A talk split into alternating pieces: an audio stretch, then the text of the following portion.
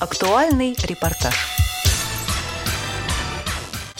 В музее имени Бориса Зимина в КСРК ВОЗ во время весенних школьных каникул было много посетителей. О том, какие мероприятия проходили в эти дни, рассказала директор музея Агаркова Алла Сергеевна. Алла Сергеевна, вот сейчас у вас во время школьных каникул очень оживленно и много народу. Что происходит? Сейчас у нас действительно каникулы, и нам звонят учителя, просятся привести свои классы, э, родительские комитеты в этом очень как бы содействие большое оказывают. И э, ребята, при том самые разные классы, начиная с первокласса, кончая уже выпускными классами, да, а сюда приходят к нам на экскурсии интерактивное занятие. Сегодня даже, например, у нас был а, класс, для которого у нас было еще совмещенное занятие. Одновременно мы показывали в большом зале кино о наших собаках-проводниках, а после посещения музея они еще пошли попробуют играть шоу «Даун», нашу О, игру для незрячих, то есть еще и спортотдел будет задействован. А, ну, для нас это, в общем-то, традиционное занятие, да, для школьников, школьников, студентов мы проводим в том числе. Но, надо сказать, конечно, у нас немножко было все затихло, когда э, была Пандемия, проблема. Да с пандемией, да. Вот. Но надеемся, что сейчас это все-таки э, возвращается, и ребята начинают ходить, да, и близлежащие школы, и не только. Но занятия, конечно, ходят экскурсия. Мы ребятам рассказываем о том, что они могут увидеть в музее историю создания Всероссийского общества слепых, о том, что производится руками незрячих на предприятиях на наших, да, для них это многих новинку, тем более ребятишки зрячие, вот, а это как бы мы для них э, как раз и рассказываем о Всероссийском обществе слепых и о том, что незрячие могут и в науке, и в культуре, и в спорте. Они, конечно, открыв глаза, широко смотрят на все это. Для них это просто неожиданно. Ну и, конечно, интерактивное занятие, которое заключается в том, что мы рассказываем, что надо знать зрячим ребятишкам, если у них вдруг появится незрячий друг, да, какие есть правила общения, чтобы было удобно общаться и зрячему ребенку с незрячим, и незрячему со зрячим, да, и рассказываем на конкретном примере. Берем выдуманного персонажа и проводим. Сначала как знакомиться, как он в гости придет, потом в кино они идут, включаем кусочек фильма с тифлокомментарием, как незрячие смотрят эти фильмы, да. Дальше они у нас пытаются сами писать по. Мама, папа, это обязательно мы пишем. Вот. Ну и, конечно, какие-то компенсаторные, что такое органы, они у нас и звуки угадывают, нюхают специи, и все дружно гадают, что же здесь у нас насыпано. Притом вымыслы такие могут додумывать. Вообще иногда сама удивляешься, неужели правда это похоже. Обычное кофе может выдать совершенно неожиданные дать результаты. Пробуют э, специальные тактильные пособия да, вот для наших, для школьников, которые выпускаются логосом. Они тоже с закрытыми глазами пытаются э, узнать, что это за животное, например, здесь изображено. Ну, конечно, самый большой ажиотаж это у нас пройти маршрут, небольшой, конечно, маршрут, э, учитывая, что музей сам достаточно небольшой, да, по площади, а пройти с белой тростью. Вот часть ребят у нас изображает дома, деревья, так называемые препятствия, а другие идут с тростью, с повязкой на глазах. Вот это здесь у них, конечно, писку, визгу. В общем, ну, надеюсь, и мы ими довольны, и они нами довольны. Для них это, конечно, школа. Рассказываем, что, конечно, самое важное, надо беречь зрение, нужно оказывать помощь незрячим, да.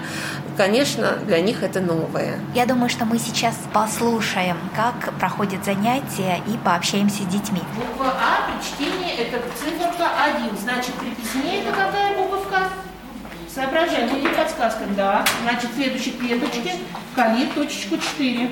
Так, все написали слово мама. Слово папа будем пробовать писать? Да, да, да. Так, ну, кто хочет, значит, пишет.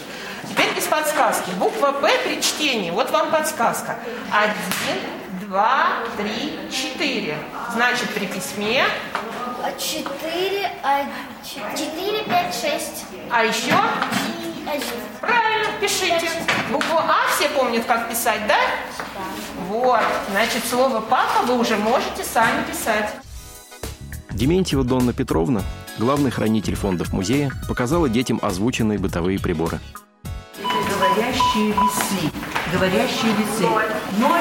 Сейчас мы с вами вместе. Утром незрячему нужно, да, узнать, кашу варить сколько нужно. Кладет ноль, мы услышали.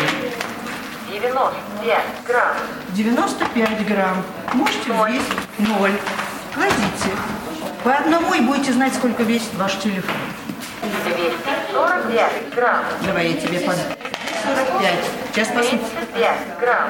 Прекрасно. Кубик Рубик сколько? 55 грамм. Говорящий кувшин, правда, он у нас говорит на английском языке, туда воду надо наливать. Говорящий кувшин, кувшин это что? Наливает, да, человек, у которого зрение плохое, чтобы не пролить, а, а кувшин ему отвечает, что там 300 миллилитров, 500 миллилитров. Особенно детей заинтересовал прибор, который определяет уровень жидкости. Понятно, да? Такой вот вибратор, чтобы не обжечься. А теперь вы удивитесь, есть говорящая скакалка. Да, да, что? Говорящая, да, у твоего друга говорящая скакалка. Глюкометр, тонометр давления измеряет. То есть- время. вот, определяет, определяет, безусловно, это все говорящие. Или сколько времени, то есть на слух человек с ограниченными возможностями по зрению слышит. Давайте наши А давайте я покажу, как время еще узнают. Вот смотрите, есть вот такие часы. Вот открываем, и вот у нас вот э, время. А, здесь двумя точками отмечено 12, 3, 6, 9, да? И вот так вот я сейчас понимаю, что без 10, 11, да? Вот, вот та- такие Пальцем. представь, Да. на ощупь. Мы уже определили, что незрячий, да, может на ощупь, на А на, осязание. а на слух, давайте я вам телефон покажу, да, он Вот, разговаривает. Они как раз спрашивали, а как же человек с ограниченными возможностями У меня даже телефон а, вот так вот. 10 часов, 54 минуты. Следующий стенд был посвящен настольным играм, в которые могут играть незрячие люди. Детки, незрячие у которых или достаточно, или совсем, они, они тоже собирают кубик Рубик. Играют же в игры. Вот смотрите, здесь в игры, которыми играют незрячие. Вот посмотрите, да, вот лото. Как могут играть? Вот вы уже знаете, я вам про А Луи. там точечки. Конечно, каждая точечка, не каждая точечка, а здесь на каждом указана какая цифра. Таким образом, да, незрячие играют в шахматы, играют. Вот шахматы у нас представлены здесь. Домино, морской бой, головоломки всевозможные. Потом дети познакомились с белой тростью. А вот теперь повернемся сюда, и вы потом на интерактивном занятии сами походите. Это белая трость, да, белая трость. Почему она, ребята, белая?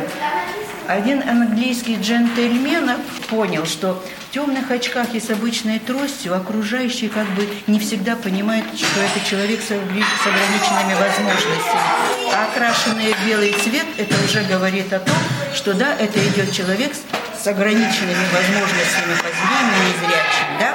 Так, Незрячие ходят с белой тростью, да, как вы уже знаете. Белая трость – это символ незрячего человека. Но незрячие ходят по особым правилам. Они, если вы обратите внимание, не размахивают направо-налево, потому что могут просто поглядеть рядом идущим, да. Они ходят, их обучают в специальных центрах, да, где э, центрах реабилитации, где им рассказывают, как правильно ходить. Можно пользоваться методикой, как маятник, например, но видите, на уровне пола право-лево, право-лево. Можем так называемый шахматном порядке, то есть как клеточка вперед. Раз, два, раз, два. Да? То есть э, мы не размахиваем, не стараемся никому не повредить, не причинить боль. Белая тросточка для незрячего – это продолжение руки. Вот сейчас я вас поделю пополам, и часть группы пойдет с тросточкой, а часть будет изображать из себя дома, деревья. А потом вы поменяетесь, да? Одеваем маски. Еще да, у нас дома и деревья тоже стоят, не бегают, руками не размахивают. Вы все успеете по очереди, да. Эта группа школьников закрытыми глазами рассматривала рельефные картинки. Закрыл глазки? Проверяй. Так. Сейчас тебе дадим. Так. Дай бумажку. А когда, а когда можно будет... Открывай и проверяй себя, угадал или не угадал. Я угадал. Да, я угадал. Я угадал. Молодцы. Значит, пальчики у вас тоже хорошо работают. Корреспонденты «Радио ВОЗ» Цендема Бойко и Николай Куневич после занятий пообщались с детьми. В обществе всероссийском есть радио. Вот редакторы радио это. С вами сейчас пообщаются. Здравствуйте. Здравствуйте. Расскажите, пожалуйста, из какой школы вы? 141.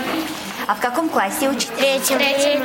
Что сегодня интересного узнали на сегодняшней экскурсии? То, что можно как чай. Чай наливать и не пролить, да? То, что... И не обжечься. То, что как читают и пишут э, слепые. Читают э, на, на ощупом. Да, руками, да? Компьютеры, да? Что вам особенно понравилось? Мне понравилось писать. Мне тоже. Мне тоже. А что вы еще увидели?